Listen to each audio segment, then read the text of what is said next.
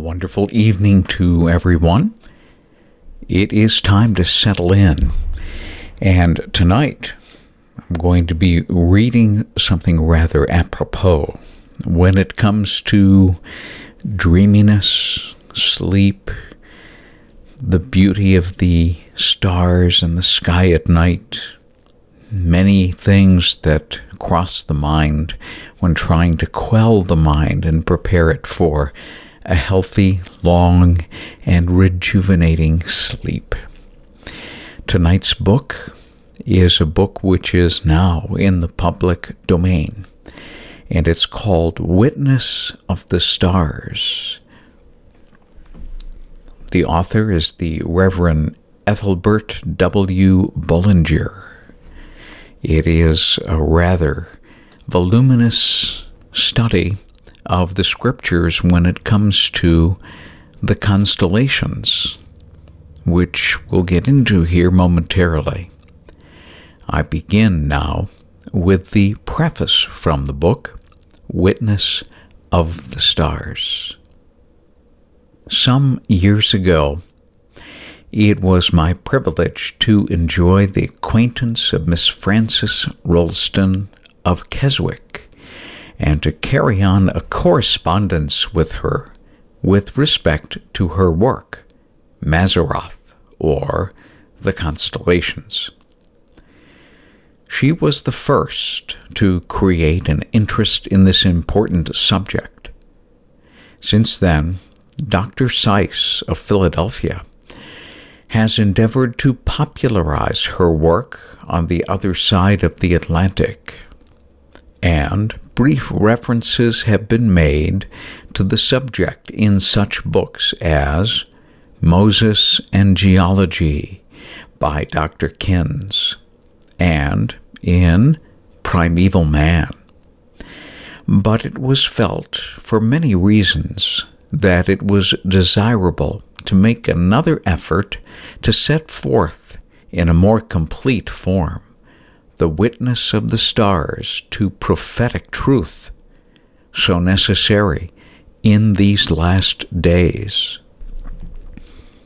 To the late Miss Rolleston, however, belongs the honor of collecting a mass of information bearing on this subject, but published as it was, chiefly in the form of notes, unarranged and unindexed. It was suited only for, but was most valuable to, the student. She it was who performed the drudgery of collecting facts, presenting by Albumazar, the Arab astronomer, to caliphs of Granada, 1850 AD, and the tables drawn up by Ulugh Bey, the Tartar prince and astronomer about 1450 AD, who gives the Arabian astronomy as it had come down from the earliest times. Modern astronomers have preserved, and still have in common use, the ancient names of over a hundred of the principal stars which have been handed down but now, these names are used merely as a convenience and without any reference to their significance. This work is an attempt to popularize this ancient information and to use it in the interests of truth. For the ancient astronomical facts and the names with their signification, I am, from the very nature of the case, indebted, of course, to all who have preserved, collected, and handed them down. But for their interpretation, I am alone responsible. It is for the readers to judge how far my conclusions are borne out by the evidence, and how far the foundation of our hopes of coming glory are strengthened by the prophecies which have been written in the stars of heaven, as well as in the scriptures of truth. For the illustrations, I am greatly indebted to Jamieson's Celestial Atlas, 1820, Flammarion's L'Etoile, Sir John W. Lubbock's Stars in Six Maps, 1883, and to the late Mr. Edward J. Cooper's Egyptian Scenery, 1820. For the general presentation and arrangement of the constellations, I am responsible, while for the drawings, my thanks are due to my friend, Miss Amy Manson.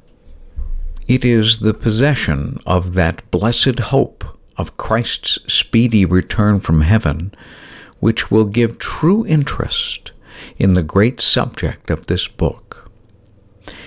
No one can dispute the antiquity of the signs of the zodiac or of the constellations. No one can question the accuracy of the ancient star names which have come down to us, for they are still preserved in every good celestial atlas.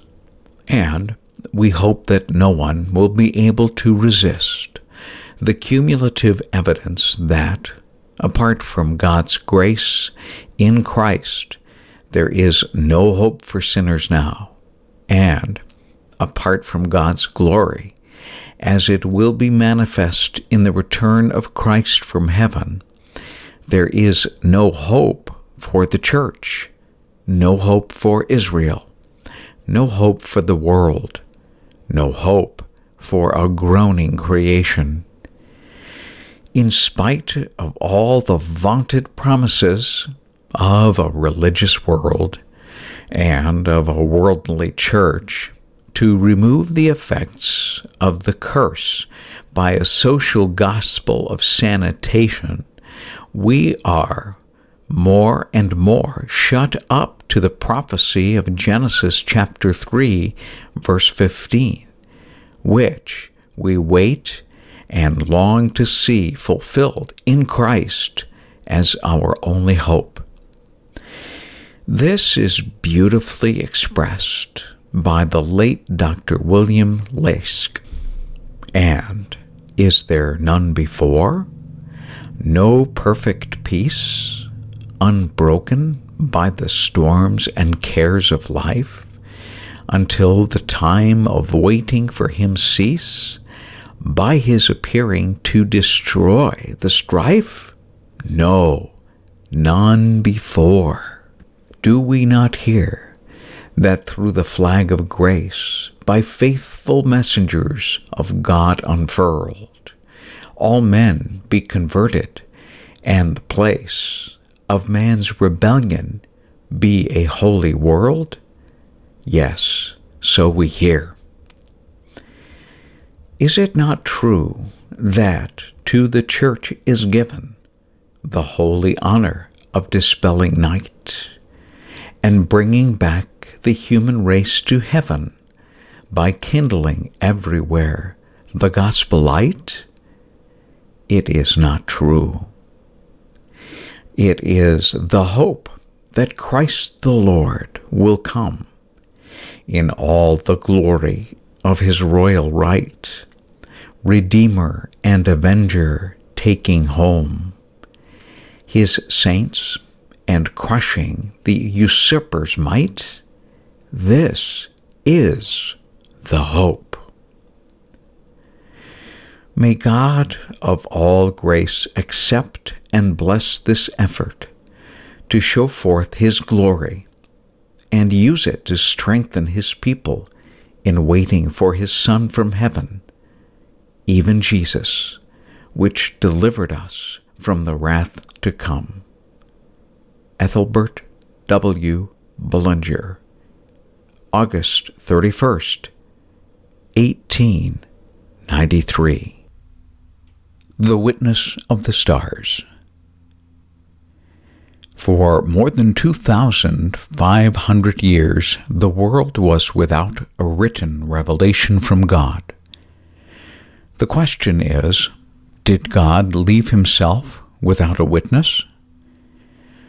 The question is answered very positively by the written word that he did not. In Romans chapter 1, verse 19, it is declared that which may be known of God is manifest in them. For God hath showed it unto them. For the invisible things of him from the creation of the world are clearly seen, being understood by the things that are made, even his eternal power and Godhead, so that they are without excuse. But how was God known? How were his invisible things, his plans, his purposes, his counsels, known since the creation of the world. We are told by the Holy Spirit in Romans, verse 18, having stated in verse 17 that faith cometh by hearing, and hearing by the word, spoken things, sayings of God. He asks, but I say, have they not heard? Yes, verily. And we may ask, how have they heard? The answer follows their sound well into all the earth, and their words unto the ends of the world. What words? What instruction? Whose message?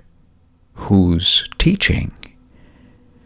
There is only one answer, and that is the heavens. This is settled by the fact that the passage is quoted from Psalm 19, the first part of which is occupied with the revelation of God written in the heavens and the latter part with the revelation of God written in the Word. This is the simple explanation of this beautiful psalm. This is why its two subjects are brought together. It has often perplexed many why there should be that abrupt departure in verse 7 the law of the Lord is perfect, covering the soul. The fact is, there is nothing abrupt in it, and it is no departure. It is simply the transition to the second of the two great revelations, which are thus placed in juxtaposition. The first is the revelation of the Creator, in his works, while the second is in the revelation of the covenant, Jehovah, in his word.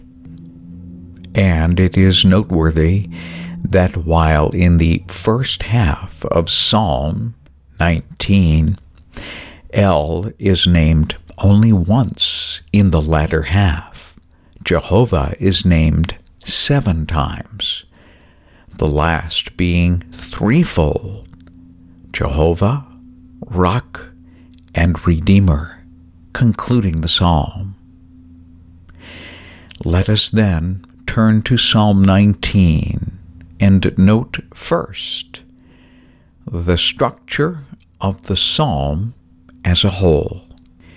In verses 1 through 4, the heavens in verses 4 through 6. In them, as in the Sun. Verses 7 through 10, the Scriptures. Verses 11 through 14, in them, thy servant. In the key to the Psalms, it is pointed out that the terms employed in A and B are astronomical, while in A and B they are literary. Thus, the two parts are significantly connected and united.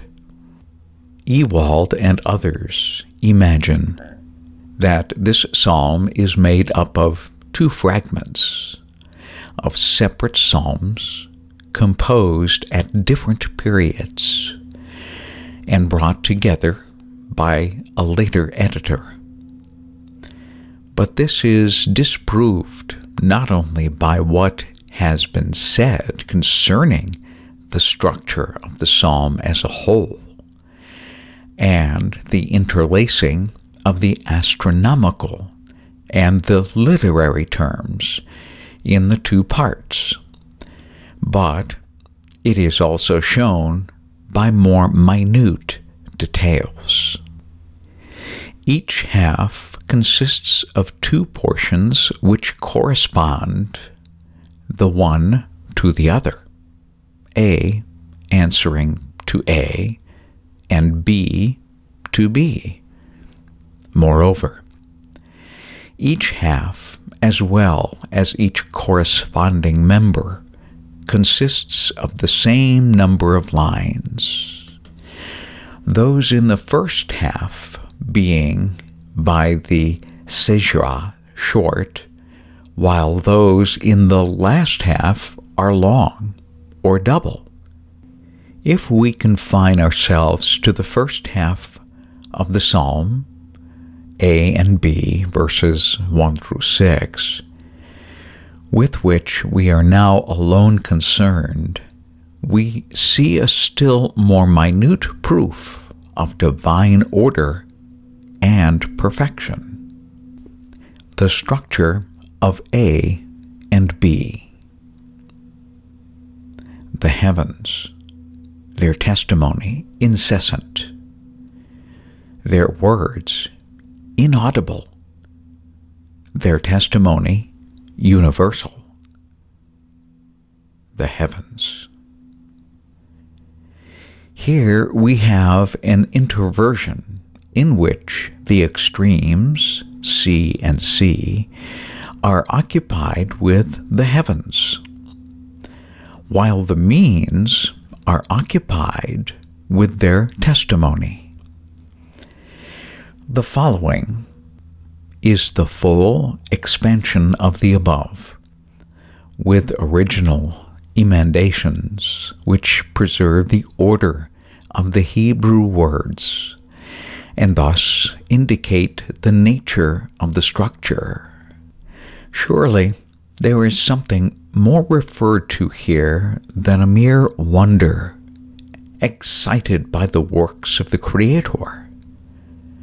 When we read the whole passage and mark its structure and note the words employed, we were emphatically told that the heavens contain a revelation from God. They prophesy they show knowledge. They tell of God's glory and set forth his purposes and counsels. It is a remarkable fact that it is in the book of Job, which is generally allowed to be the oldest book in the Bible, if not the world, that we have references to this stellar revelation. This would be at least 2,000 years before Christ. In that book, the signs of the zodiac and the names of several stars and constellations are mentioned as being ancient and well known. We read, Lift up your eyes on high, and see who hath created these, that bringeth out their host by number. He calleth them all by name, by the greatness of his might, and for that He is strong in power. Not one is lacking. We have the same evidence in a psalm, where the psalmist says, He telleth the number of the stars, He giveth them all their There is a distinct and divine declaration that the great Creator both numbered as well as named the stars of heaven. The question is Has He revealed any of those names? Have any of them been handed down to us? The answer is yes. And that in the Bible itself we have the names so ancient that their meaning is a little obscure. They occur in Job chapter 9, which maketh Arcturus, making reference to the bear, Orion, and Pleiades, and the chambers of the south. In Job chapter 31 and 32, Canst thou bind the sweet influences or cluster of the Pleiades? Or loose the bands of Orion? Canst thou bring forth Mazzaroth? In other words, the twelve signs in the season? Or canst thou guide Arcturus? with his sons, the bear with her train. The stars of heaven and the constellations thereof. That being a reference from Isaiah chapter 13. And in Amos, verse 8, Seek him that maketh the seven stars, in other words, the Pleiades, and Orion. Then we have the term Mazzaroth from Job chapter 32 and Mazzaloth in 2 Kings. The former, in both versions, is referred to the 12 signs of the zodiac, while the latter is rendered planets, and in margin, the 12 signs or constellations. Others are referred to by name.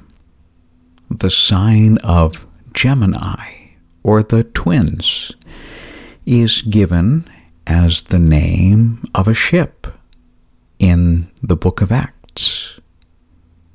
The name of the ship is Castor and Pollux.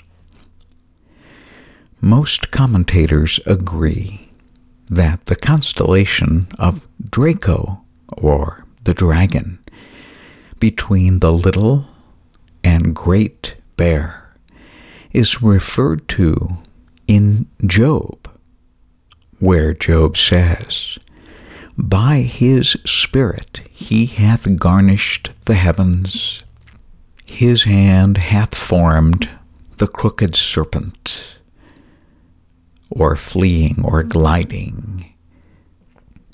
This word garnished is peculiar.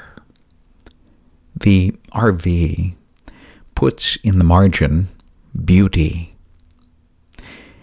In Psalms, it is rendered goodly. I have a goodly heritage. In Daniel, it is rendered, I thought it good to show, referring to the signs and wonders which God hath visited Nebuchadnezzar.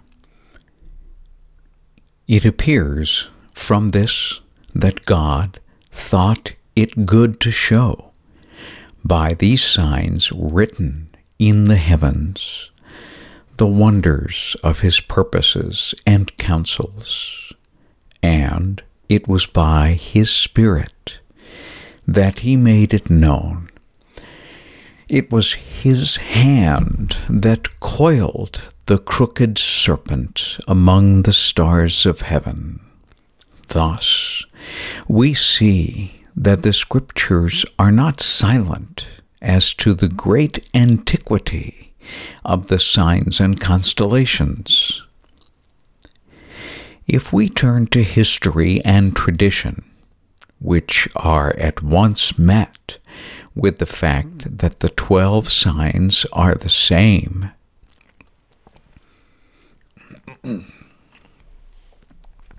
both as to the meaning of their names and as to their order in all the ancient nation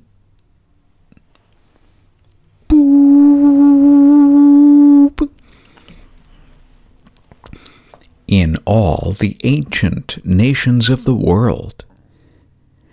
The Chinese, Chaldean, and Egyptian records go back to more than 2,000 years before Christ. Indeed, the zodiacs in the temples of Dendra and Esne in Egypt are doubtless copies of zodiacs still more ancient, which, from internal evidence, must be placed nearly 4000 BC, when the summer solstice was in Leo. Josephus hands down to us what he gives as the traditions of his own nation, cooperated by reference to eight ancient Gentile authorities whose works are lost. He says that they are all assert that, quote, God gave the antediluvians such long life that they might perfect those things which they had invented in astronomy. Unquote. Cassini commences his History of Astronomy by saying, quote, It is impossible to doubt that astronomy was invented from the beginning of the world. History, profane as well as sacred, testifies to this truth. Unquote. A French astronomer, infers that the Egyptian astronomy must have arisen in 5400 BC. Ancient Persian and Arabian traditions ascribe its invention to Adam, Seth, and Enoch.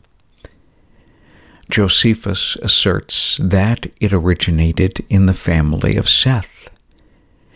And he says that the children of Seth, and especially Adam, Seth, and Enoch, that their revelation might not be lost as the two coming judgments of water and fire made two pillars, one of brick, the other of stone, describing the whole of the predictions of the stars upon them, and, in case the brick pillar should be destroyed by flood, the stone would preserve the revelation.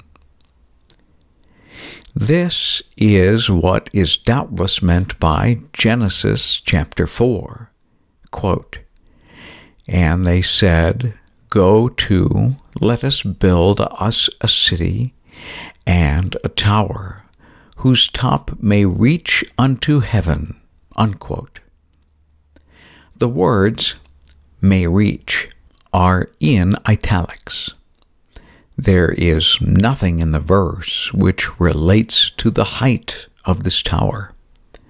It merely says, and his top with the heavens, i.e., with the pictures and the stars, just as we find them in the ancient temples of Dendra and Esna in Egypt. This tower, with its planisphere and pictures of the signs and constellations, was to be erected like those temples were afterwards, in order to preserve the revelation. Quote, lest we be scattered abroad upon the face of the whole earth.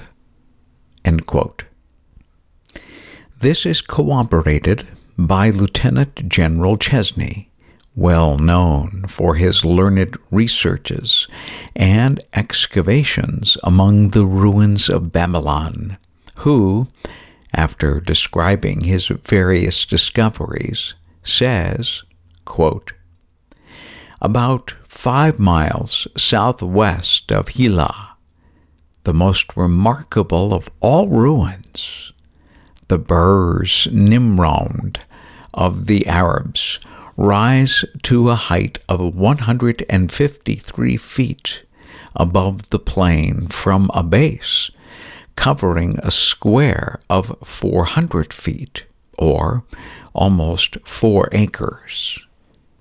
It was constructed of kiln dried bricks in seven stages to correspond with the planets to which they were dedicated. The lowermost black, the color of Saturn, the next orange for Jupiter, the third red for Mars, and so on. These stages were surmounted by a lofty tower, on the summit of which, we are told, were the signs of the zodiac and other astronomical figures, thus having, as it should have been translated, a representation of the heavens instead of a top which reached unto heaven. This biblical evidence carries us at once right back to the flood, or about 2,500 years before Christ. This tower, or temple, or both, was also called the Seven Spheres, according to some, and the Seven Lights, according to others.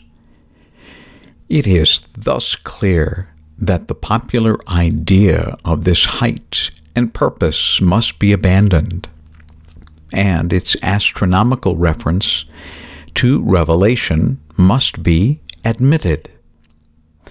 The tower was an attempt to preserve and hand down the antediluvian traditions. Their sin was in keeping together instead of scattering themselves over the earth.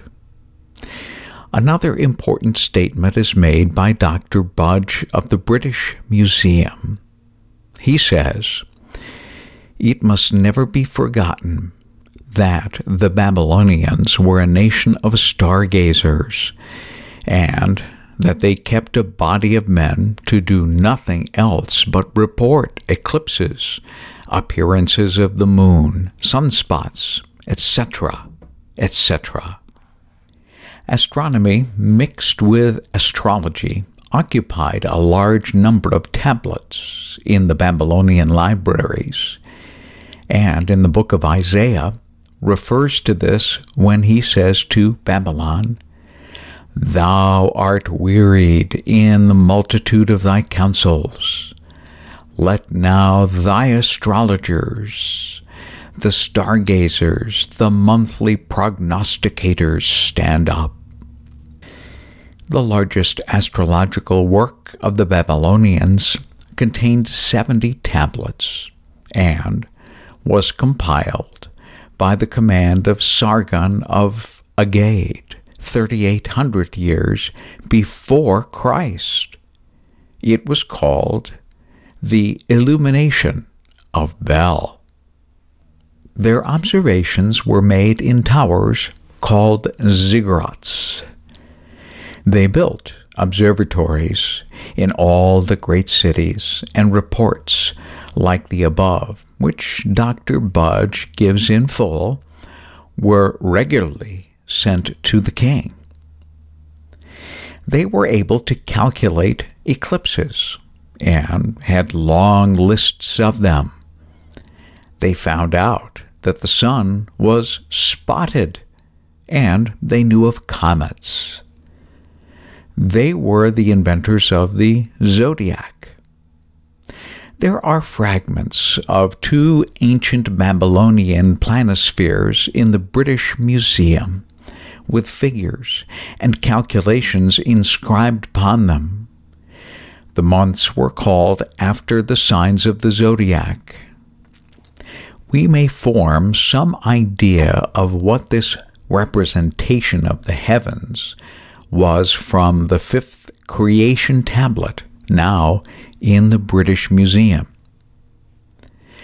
Coming down to less ancient records, Eudoxus, an astronomer of Cnidus, wrote a work on astronomy, which he called Phenomena. Antigonus Nostos, king of Macedonia, requested poet Aratus to put the work of Eudoxus into a form of a poem, which he did about the year 270 BC. Aratus called his work Diosemia, the Divine Signs. He was a native of Tarsus, and it is interesting for us to note that this poem was known to and indeed must have been read by the Apostle Paul, for he quotes it in his address at Athens on Mars Hill. He says in the book of Acts, For in him we live and move and have our being, as certain also of your own poets have said for we are also his offspring. Several translations of this poem have been made, both by Cicero and others, into Latin, and in recent times into English by E. Poste, J. Lamb, and others. Then Aratus proceeds to describe and explain all the signs and constellations as the Greeks in his day understood, or rather misunderstood them, after their true meaning and testimony had been forgotten. Moreover, Aratus describes them not as they were seen in his day, but as they were seen some 4,000 years before. The stars were not seen from Tarsus as he describes them, and he must therefore have written them from the ancient zodiac. For, notwithstanding that we speak of fixed stars, there is a constant though slow, change taking place among them. There is also another change taking place owing to the slow recession of the pole of the heavens, about 50 arcseconds in the year. So that while Alpha in the constellation of Draco was the polar star when the zodiac was first formed, the polar star is now Alpha in what is called Ursa Minor. This change alone carries us back at least 5,000 years. The same movement which has changed the relative position of these two stars has also caused the constellation of the Southern Cross to become invisible in northern latitudes. When the constellations were formed, the Southern Cross was visible in northern latitudes up to 40 degrees. and was included in their number. But, though known by tradition, it had not been seen in that latitude for some twenty centuries, until the Cape of Good Hope had been discovered. Then it was seen again, the Southern Cross depicted by the patriarchs. Here is another indisputable proof as to the antiquity of the formation of the zodiac. Ptolemy, in 150 AD, transmits them from Hipparchus, 130 BC. Quote, as of unquestioned authority, unknown origin, and unsearchable antiquity. Sir William Drummond says that, quote, the traditions of the Chaldean astronomy seem the fragments of a mighty system fallen into ruins. End quote. The word zodiac itself is from the Greek word, which is not from the word that means to live, but from a primitive root through the Hebrew word sodi, which in Sanskrit means a way. Its etymology has no connection with living creatures, but denotes a way or step, and is used of the way or path in which the sun appears to move amongst the stars in the course of the year. To an observer on the earth, the whole firmament, together with the sun, appears to revolve in a circle once in 24 hours. But the time occupied by the stars in going around differs from the time occupied by the sun. This difference amounts to about one twelfth part of the whole circle in each month, so that when the circle of the heavens is divided up into twelve parts, the sun appears to move each month through one of them. This path, which the sun thus makes amongst the stars, is called the ecliptic.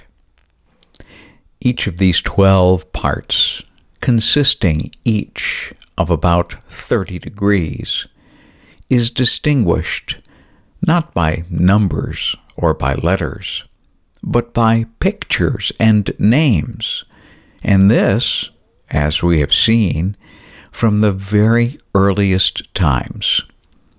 They are preserved to this present day in our almanacs, and we are taught their order in the familiar rhymes. Quote, the ram, the bull, the heavenly twins, and next the crab, the lion shines, the virgin and the scales, the scorpion, archer, and sea goat, the man that carries the water pot, and fish with glittering scales. End quote.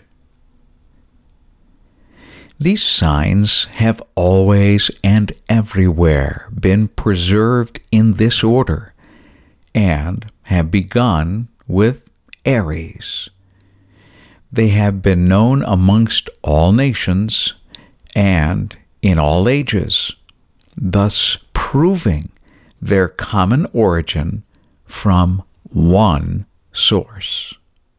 The figures themselves are perfectly arbitrary there is nothing in the groups of stars to even suggest the figures.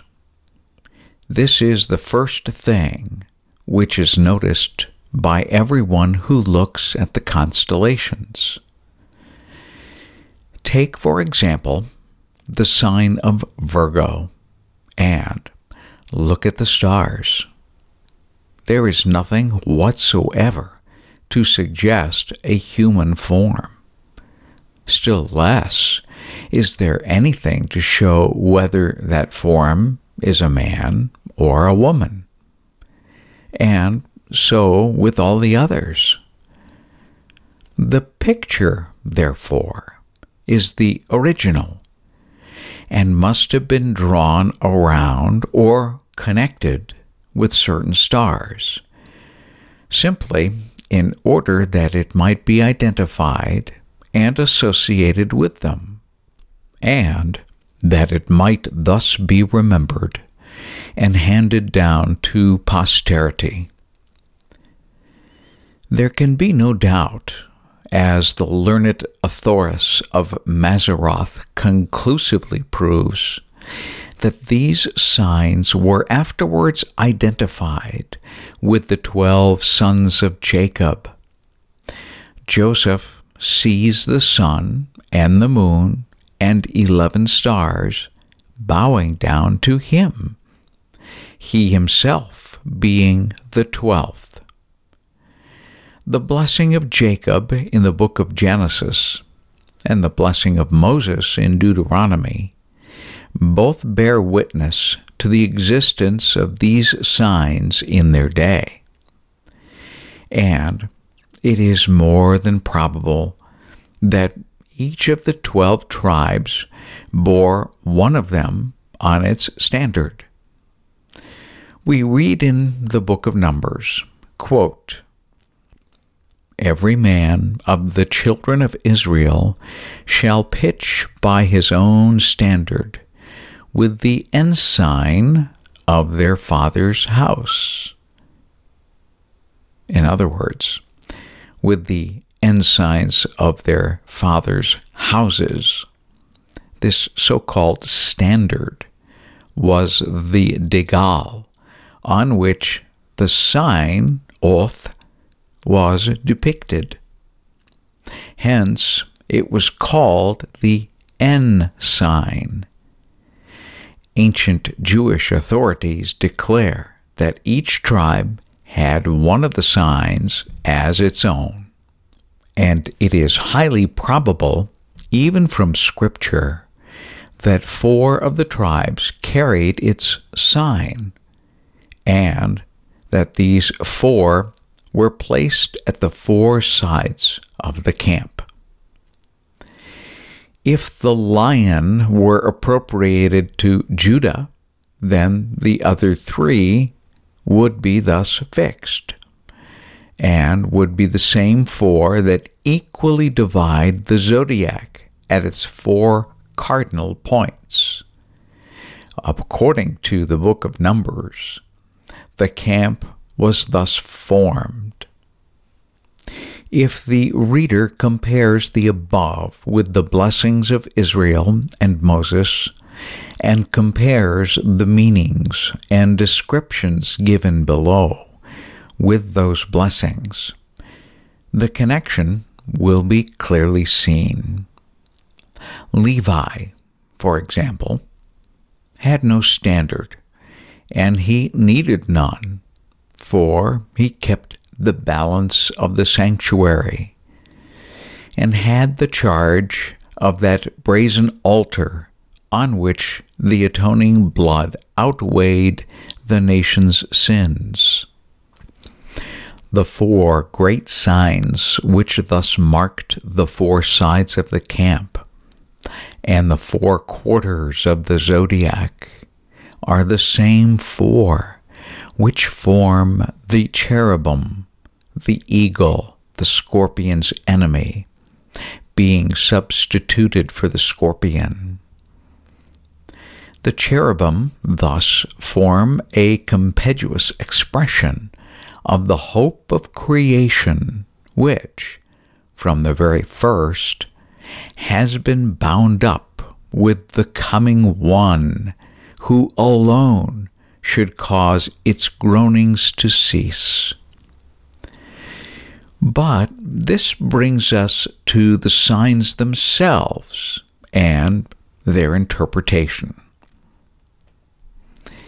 These pictures were designated to preserve, expound, and perpetuate the one first great promise and prophecy of Genesis chapter 3 verse 15 that the hope for man all hope for creation was bound up in a coming Redeemer, one who should be born of a woman, who should first suffer and afterwards gloriously triumph, one who should be first wounded by that great enemy who was the cause of all sin and sorrow and death, but who should finally crush the head of, quote, that old serpent, the devil, end quote. These ancient star pictures reveal this coming one. They set forth the sufferings of Christ and the glory that should follow. Together, there are 48 of them, made up of 12 signs, each sign containing three constellations. These may be divided into three great books, each book containing four chapters or signs, and each chapter containing three sections or constellations. Each book, like the four Gospels, sets forth its peculiar aspect of the coming one, beginning with the promise of his coming and ending with the destruction of the enemy. But where are we to begin to read this wondrous heavenly scroll? A circle has proverbially neither beginning nor end. In what order, then, are we to consider these signs? In the heavens, they form a never ending circle. Where is the beginning and where is the end of the circle through which the sun is constantly moving? Where are we to break into this circle and say, This is the commencement? It is clear that unless we can determine this original starting point, we can never read this wondrous book aright. As I have said, the popular beginning today is with Aries, the ram. But comparing this revelation with that which was afterwards written in the volume of the book, Virgo is the only point where we can intelligently begin, and Leo is the only point where we can logically conclude. Is not this what is spoken of as the unknown and insoluble mystery, the riddle of the Sphinx. The word Sphinx is from a word which means to bind closely together. It was therefore designed to show where the two ends of the zodiac were to be joined together, and where the great circle of the heavens begins and ends. The Sphinx is a figure with the head of a woman and the body of a lion. What is this but a never ceasing monitor telling us to begin with Virgo and to end with Leo? In the zodiac, in the temple of Esne in Egypt, a sphinx is actually placed between the signs of Virgo and Leo, as shown in the illustration on the preceding page. It's a tracing from the drawing of Signor Bossi, executed on the spot, under the direction of the late Mr. Edward J. Cooper in 1820. Beginning then with Virgo, let us now spread out the contents of this heavenly volume so that the eye can take them in at a glance. Of course, we are greatly hindered in this in having to use the modern Latin names which the constellations bear today. Some of these names are mistakes, others are gross perversions of the truth, as proved by the pictures themselves, which are far more ancient and have come down to us from primitive times.